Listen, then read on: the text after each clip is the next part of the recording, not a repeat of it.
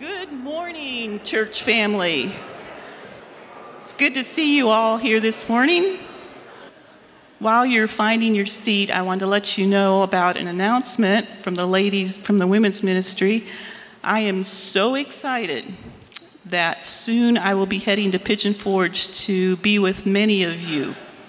Um, we, for our ladies' retreat, which is going to be Friday and Saturday, January 20 and 21. Uh, our resort, where we're staying, is right in the middle of Pigeon Forge. So we'll be right in the middle of all that action and fun. But we will be meeting for the first time on Friday evening, which is a week from this Friday, at 8 p.m. for our special speaker, Renee Gamble. Ladies, you are going to love Renee. She is a, an energetic young pastor's wife, and um, she, she, her love for the Lord and the Word is just contagious. You won't want to miss it. In the foyer, you'll see a, a flyer, an informational flyer. On that flyer is information on how you can reserve a room at the resort. There is still time, there is still room, so you can go ahead and do that. Also on that flyer is our, our itinerary and also my phone number. So if you'd like to call or text if you have any questions or see me today, uh, we planned this retreat as a getaway just for you ladies. And if you're able to come, we sure hope you'll join us. Thank you. Thank you, Camilla. Good morning, church. Let me make a few other announcements. Um, because it is the beginning of the semester, beginning of the new year. There's some things I want to introduce to you in just a second, but let me make you aware of some needs within our body as well. Excuse me. Um, our hearts go out to the Sandberg, Rice, and Martin families at the homegoing of Jesse Sandberg. As many of you know, the service will be here tomorrow. Visitation will be here from 11 to 1, and the service will be at 1 o'clock. Funeral will be here at 1 o'clock. Um, also, Brandon Lidke, one of our members, is uh, with his family, with his mom. Please be praying for, for Brandon and his mom. Uh, she has got fluid on the lungs. She's getting kidney dialysis. There's an unknown mass. So there's a variety of things that they are looking at there with some concerns. So um, we want to be lifting him and his family up as well. Um, some things to make you aware of as we as we get going with um, we re-enter our regular schedule. Uh, we have some new opportunities for growth coming and that begins at 11 o'clock this morning both with electives and with sunday school classes. So just a reminder that our sunday school classes are uh, more long-term relationships and those classes are built around typically stage of life um, most of these classes are starting with a new study. For example, uh, Fred Bennett's Sunday school class that meets in the room just outside the auditorium here is beginning a, a study called Finishing Well Like Caleb. How do we consider our legacy? How do we how do we finish well instead of tapering out? How do we make sure that our influence is felt deeply? And so um, that's one opportunity for you as far as Sunday school classes go. But we also have um, four new electives that are starting up beginning today and next week. Electives are short term. So our electives that are starting are, are typically, they're about 10 weeks long.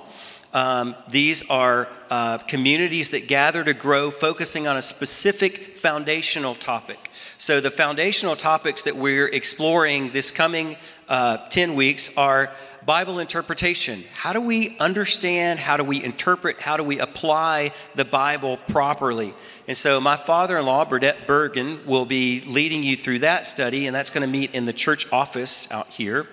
Um, our friend Bill Hall is going to be doing a New Testament survey. So, a flyover in 10 weeks, he's going to cover the entire New Testament. And some of you just want to see how somebody could do that. Um, so come check that out. He's going to be meeting in room 12, which is back behind the stage here. Um, a big picture. How does the whole New Testament, how does it fit together? How does it unfold? How do we, how do we fit those puzzle pieces together? In the auditorium here will be the um, sermon in review class. So, um, reviewing, reflecting on, and applying Pastor's message from this morning. And then next week, our lady study that meets every other week to be led by Tina Holcomb is Pray About Everything, Worry About Nothing. Um, and so that class will meet next week and be in the foyer there. So let me encourage all of us, please don't, don't um, leave after the fellowship time or leave after the service. But these communities of, of learning and gathering are, uh, we feel like, are essential to going deeper with Christ, enjoying Him, growing in our relationships. So if you have any questions about those, I'm going to be in the foyer after the service, and I'm happy to, to answer any of those. Um, if you would stand with me right now, and let's read our verse for this coming series. Pastor has begun a series on the Gospel of John. Would you read this verse together with me?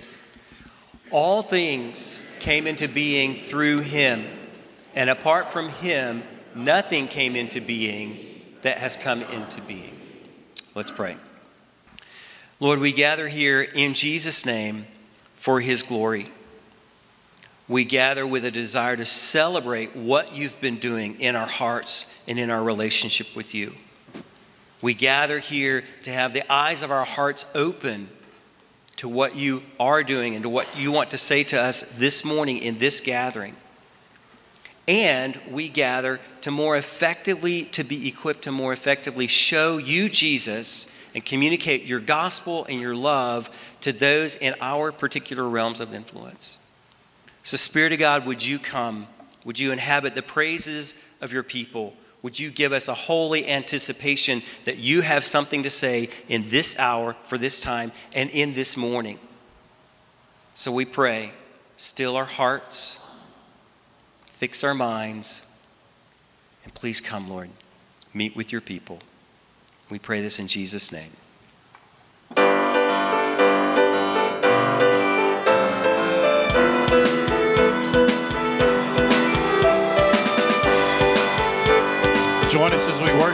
King this morning. Sing with us. Come, let us worship our King. Come, let us bow at his feet. He has done great things. And see what our Savior has done. And see how his love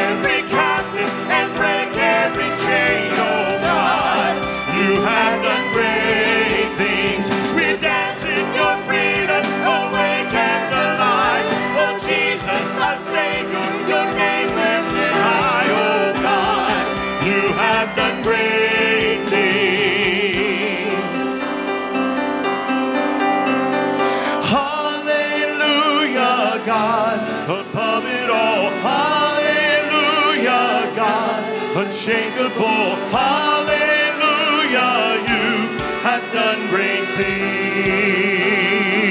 Sing that again with us.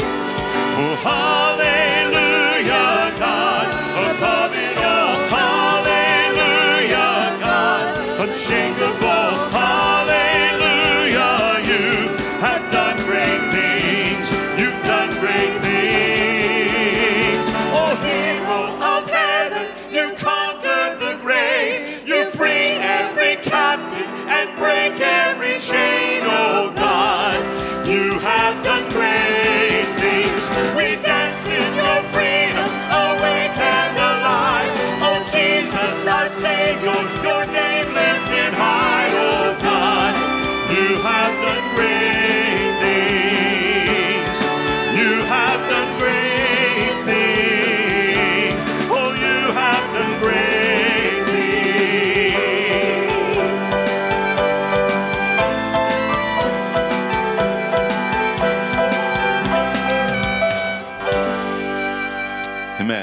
thankful for that this morning. What a great God we have. Oh, worship the King.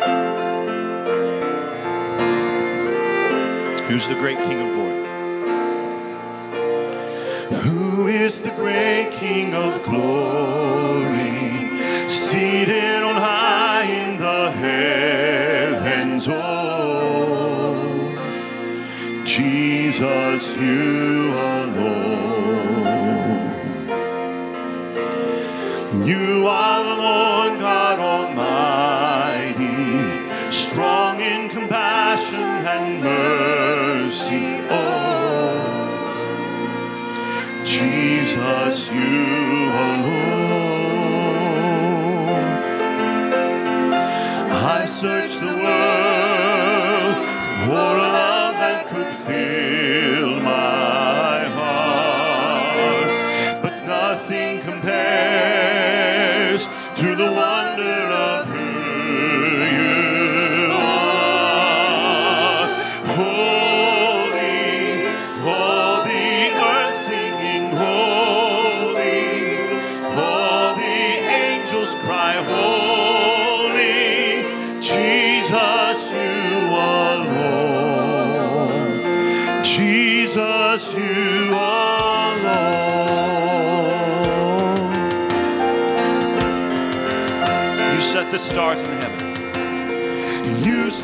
star.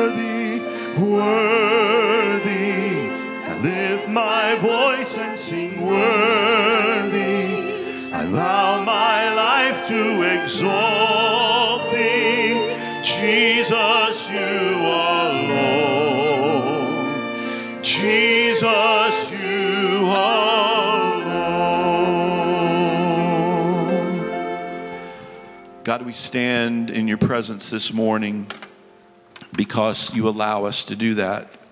And we're thankful for the privilege that we have to raise our voices to you in praise for thanksgiving and gratefulness for Jesus and what he did on the cross, his resurrection, and the hope that we have for eternal life.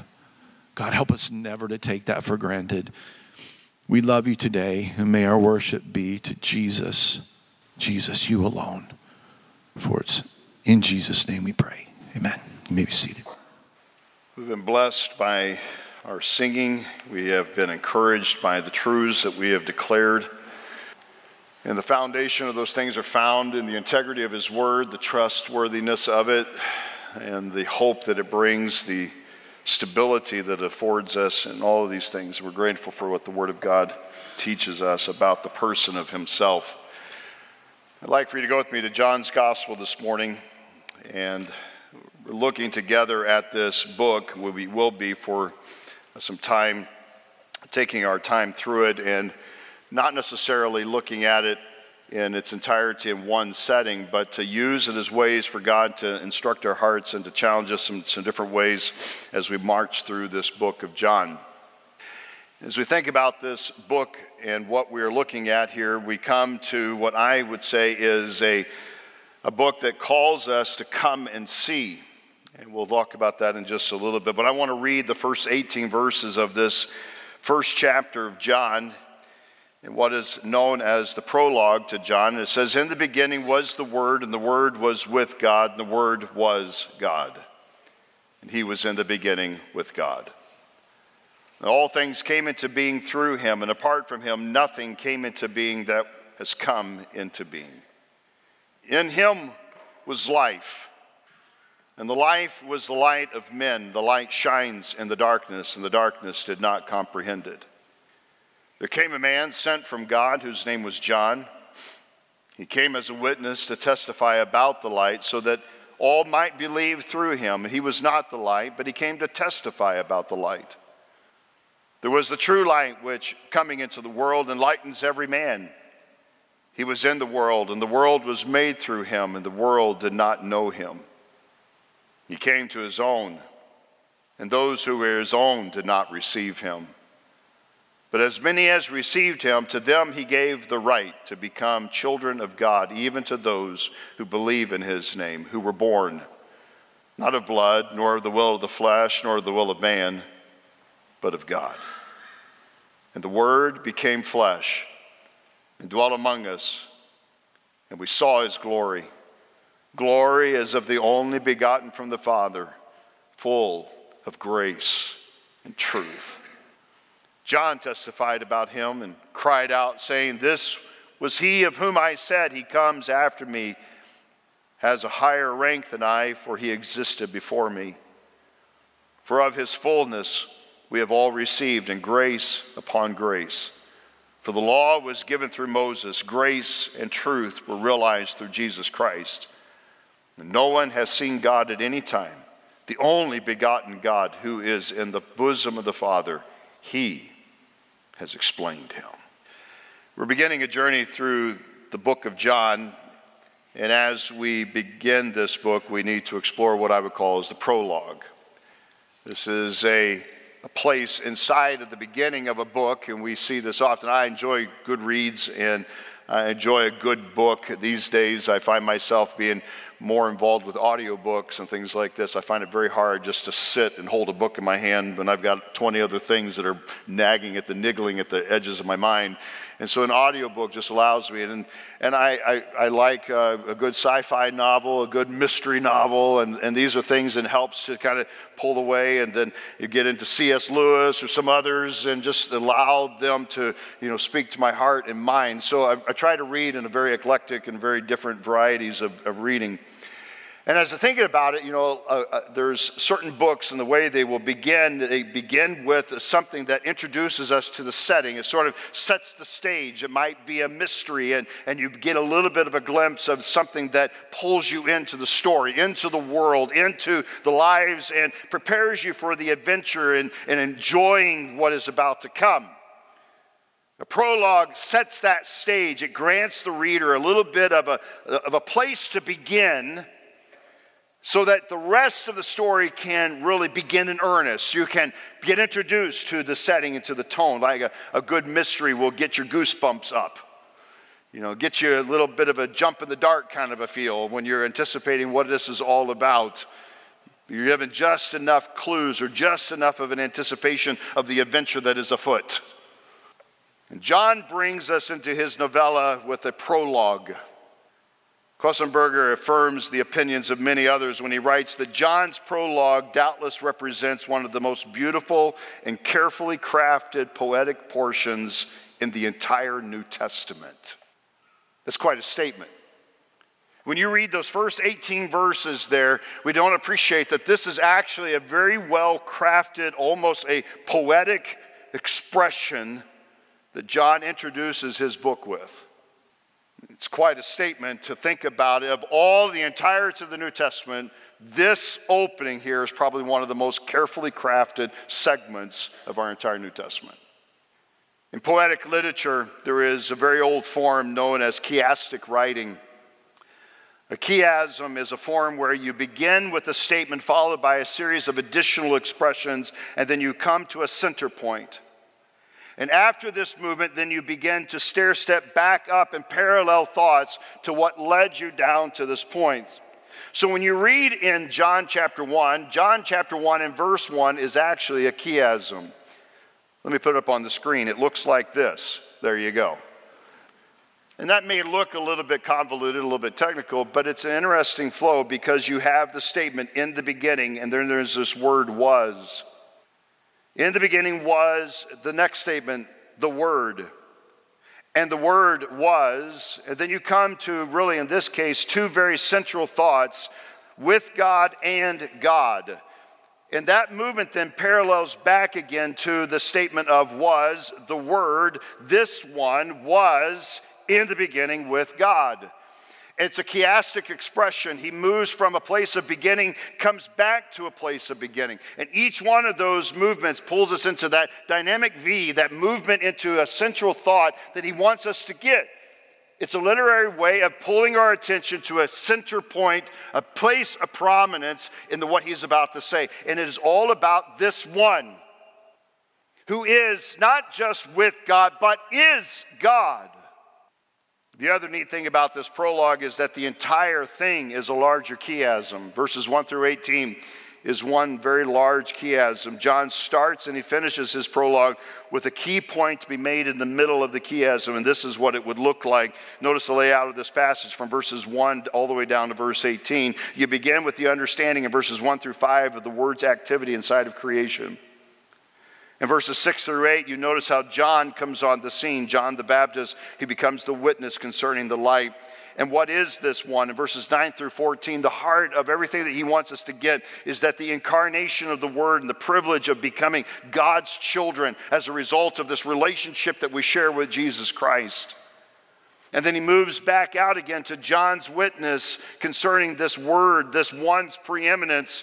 And then verses 16 through 18, the final revelation brought by Jesus Christ. So the word's activity in creation to the place then of seeing his revelation as coming as Christ to this world. He begins the journey on this planet. He comes as flesh. He comes ready to exact his, his presence upon the world to explain God As everything that God could explain about his creative power in Genesis 1 1, in that beginning place, Christ was present. And in this place of beginning here upon this earth, Christ being present with us changes everything.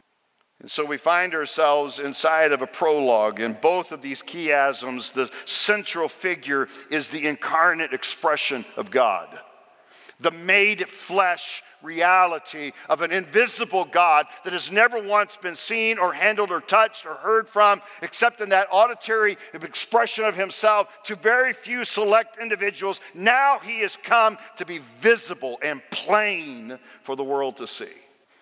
I like how Arthur Pink helps us understand the differences between how John presents Christ by contrasting how the other gospel writers do so. In Arthur Pink's writing, he says this He says, Matthew portrays the Lord Jesus as the son of David, the heir of Israel's throne, the king of the Jews, and everything in his gospel contributes to this central theme. He goes on to say, in Mark, Christ is seen as the servant of Jehovah, the perfect workman of God. And everything in this second gospel brings out the characteristics of his service and the manner in which he served. Luke treats the humanity of the Savior and presents him as the perfect man, contrasting him with the sinful sons of men. And then you come to the fourth gospel the Gospel of John, and it views him as the heavenly one come down to earth, the eternal Son of the Father made flesh, and that he is tabernacling among men. And from start to finish, this is the one dominant truth which steadily, which is steadily held in view. End quote. You have basically three ingredients inside of this prologue. You have the Word, the witness, and the world. And the title of word that's used here for Christ is never used again in the Gospel of John past this prologue. In the rest of the book, you never see him referenced again specifically by that title. But John introduces us to this one in this prologue. He brings to bear, brings to light the identity of Jesus Christ by giving him this title, which then has a press upon the rest of the book, it presses us to understand what it means in the, in the expression of God seen visibly in the person of Jesus Christ. Then you have terms inside of the prologue like life and light. It's interesting, light, the word light is found all the way up until chapter 12, which is almost the midpoint of the book, and you never see reference again to light again after that point the challenge to come and see. This is what I've given to our series here, this expression of John. It's interesting how often those words, the words behold, come, see, how often you find it moving throughout the entirety of the book. And so it pressed upon my heart to think about it, what John is saying to us as a people, to a nation, to a world, to a group of people. I want you to come and see what was once hidden, what was once not made plain, what has always been on the outskirts, in the shadows, is now what God has brought and made to come to bear. I want you to come and see this one. All through the book of John, people are urged to behold to see Jesus. And I love, and this is really where my heart grew to that statement, is the woman at the well in John chapter 4, where she says, I want you to come see a man. It's amazing that when Jesus comes upon the scene, it pulls people to, to the truth, to hope. And to some, it pushes them darker and pushes them back into the shadows because they can't stand what the light has revealed about themselves. I don't know where you are this morning. I don't know if you're one that is standing on the brink and on the edge and you're looking into the light, but you're still in the darkness. And in your heart of hearts, you know that there is something that you need and you're longing for. And that's what the Gospel of John says come out of the shadows, come and see Jesus. Some of you are standing fully in the light. And you're so appreciative of what the gospel has brought into your world, and you know full well your relationship is settled, and you are now made, as this verse tells us, you are made as a child of God to everyone that believes. And then there are some of you that have just completely turned your back. And my hope is that through the process of our study together in the Gospel of John that God will grip your heart and move your eyesight from what you cannot see and yet you're longing to find in the obscureness of the darkness and turn your eyes to see Him for who He is. This is your God. This is Jesus. The purpose for John writing the book is found in chapter 20. He waits almost to the very end to remind us of why he wrote. And life is a key theme that comes up all the way through this book and is stated as the key reason for John writing the book. In John chapter 20, verse 30 and 31, he says, Therefore, many other signs Jesus also performed in the presence of the disciples, which are not written in this book. But these, verse 31, have been written so that you may believe that Jesus is the Christ, the Son of God, and that believing you may have life in his name. Do you have life? This book is written with a very clear objective that you and I might discover this one who is given a name, but whose very existence was not begun by birth to a virgin in a little town called Bethlehem. That we might come to believe in him not just as one who speaks sage words as some wise guru would, but has the power of life in his very voice that we might believe in him as the one who, in his coexistence with God, created everything and stands in stark contrast to the darkness that evil brings, the shadow of death that sin brings, and in its place we would find what the Word has to offer in life and in light. In the beginning, where origin and authority along with purpose began, was the Word. The Word was with God. The Word was God. The very English word that is used here to translate was is no insignificant word. The meaning of that word that we just sort of move right past has the idea of being, of existence, of being on hand. In fact, Paul would pick up on this very thought in Philippians chapter 2 and verse 6, where he says, Who, although he existed in the form of God, did not regard equality with God a thing to be grasped. This was not something that was outside of the very character of who Jesus is. He was worthy of this exaltation, worthy of this recognition. He is God. And so, as we reread John 1 1, in the beginning existed the Word the Word was on hand with God. The Word was God by very nature. He is in His being God. This is who we worship this morning. I wanted you to notice with me three simple summary statements of John 1 1 as we go through this prologue and think about what it is that John is revealing to us and thinking about how he describes the person that comes right at the very beginning of the page. The very first thing his quill is he would write out his book. In the beginning was the Word, and the Word was with God, and the Word was God. What is John saying? Three summary statements. First of all, the declaration of Christ. And we took a little bit of time looking at this in our New Year's service. I'm not going to take a lot of time on this one, but really we cannot be remiss to bring us together with this thought to understand what John is doing here is he is by this statement in the beginning was the word he's making a declarative statement here. This is not something of whimsical nature. This is not something of some fantastical. This is not an ideology that I'm talking about here. I'm talking about something very tangible, something very real, something graspable. This is God. This is the Word. In the beginning was. He is the word. We spent time on this, but the point being is in a point of beginning, at the point where something changed and what had been, the being known as God was already there. This is not something that brings us an introduction to his existence. He doesn't start to exist in this moment. We did not conjure him up in our imaginations. We did not somehow have some way of fashioning him and creating him out of the ether of our thoughts.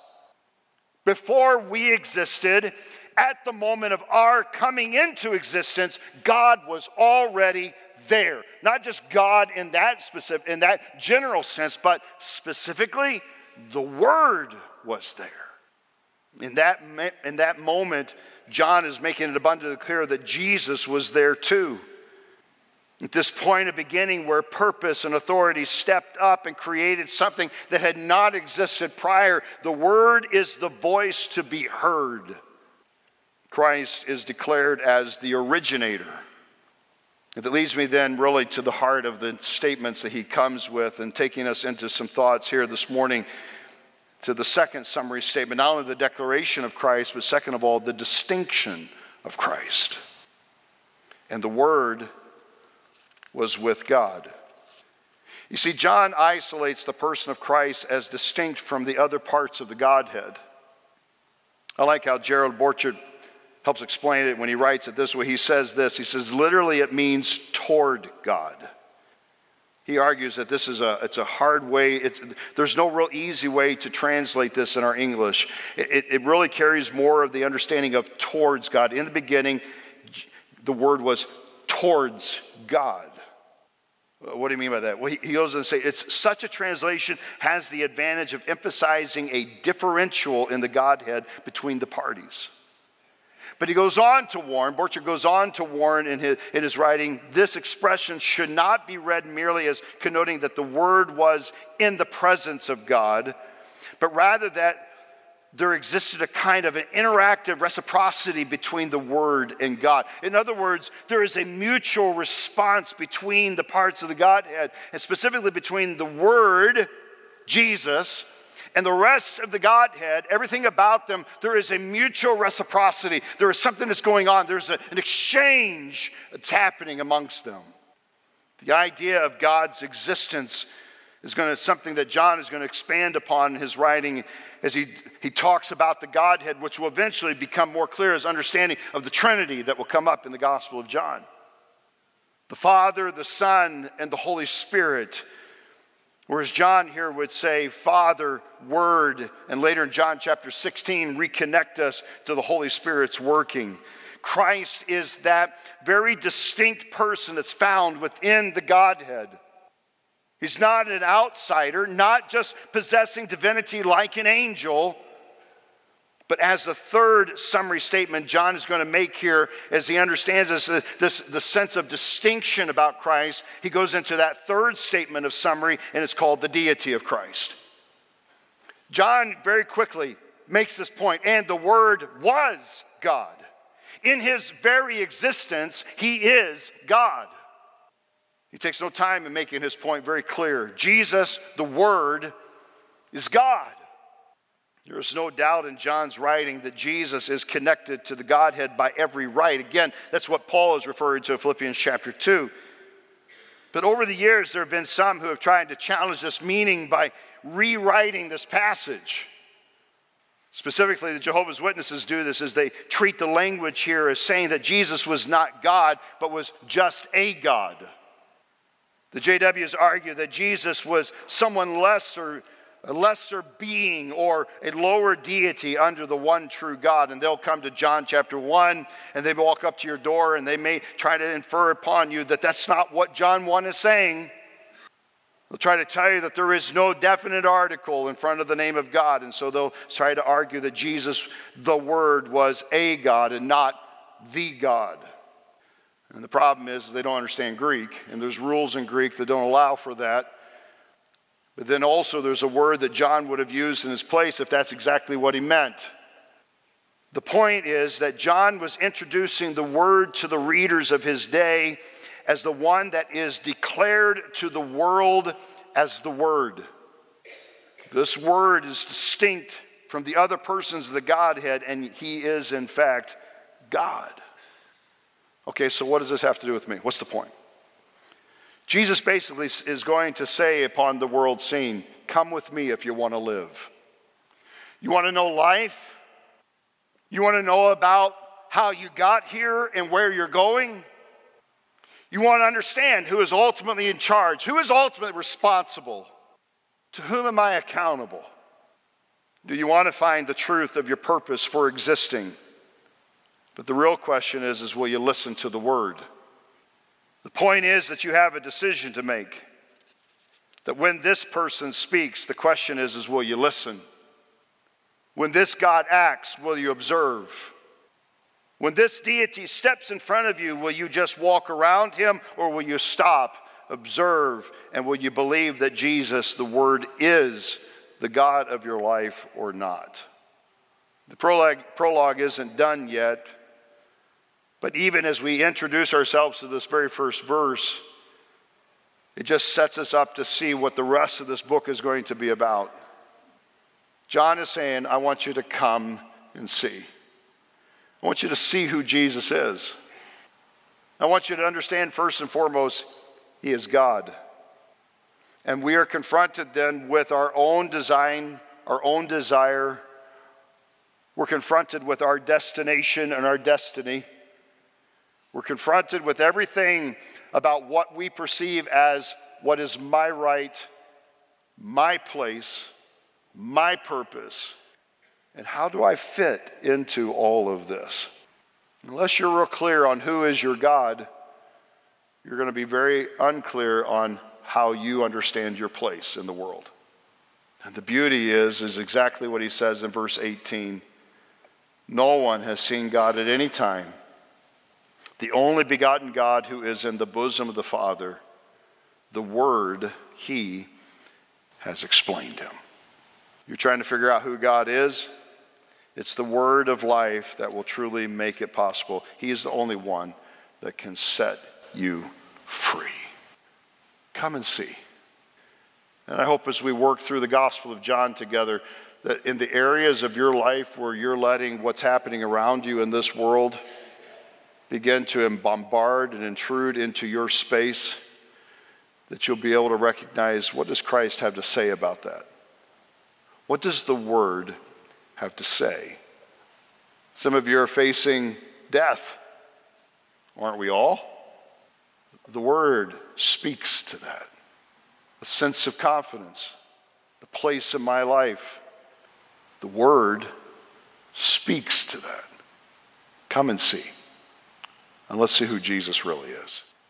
Let's stand together for a word of prayer. Father, I pray that as we think about our position with you, and if there's one here today that is unclear of who you are, I pray that there would be a real sense of certainty that what is declared and what is seen and what is known is that you are God.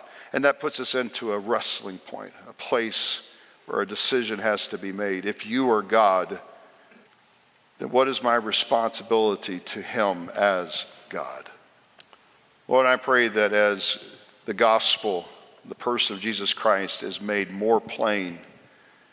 That whether we are trusting in it for salvation or not, there will be aspects of our life that will be clear and seen as you begin to shine light upon our hearts and in our lives. And may you be more clearly seen in all the areas of our life. And so, Lord, for that lost person that's here this morning, I pray they would begin to search to see who you really are. And for that person who claims to be your child, I pray that they would do the same to begin to wonder where have I substituted Christ with something lesser that this world has offered me. may we come and see you for who you really are. Speak to our hearts, encourage our hearts, and Lord, give us a confidence in our faith that we believe because in you is life as the Son of God. Encourage our hearts to walk this week in that life. And it's in Christ's name we pray. Amen.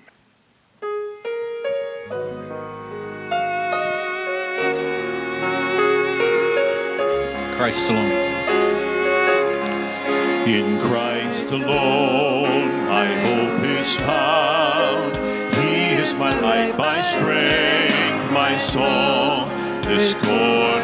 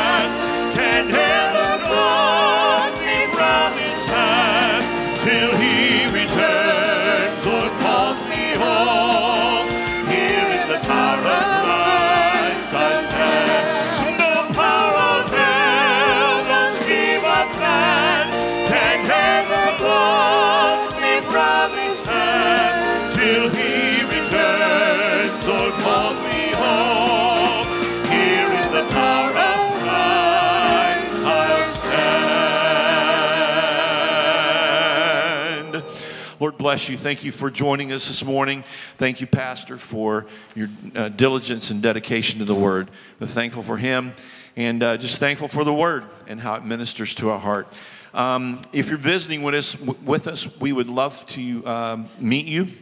Uh, we have a short time of fellowship. Uh, if you go through these doors and through the double doors on out in the courtyard into the fellowship hall, uh, just about a half hour of uh, fellowship time just to get to know you. We'd love to see you back there. Lord bless you.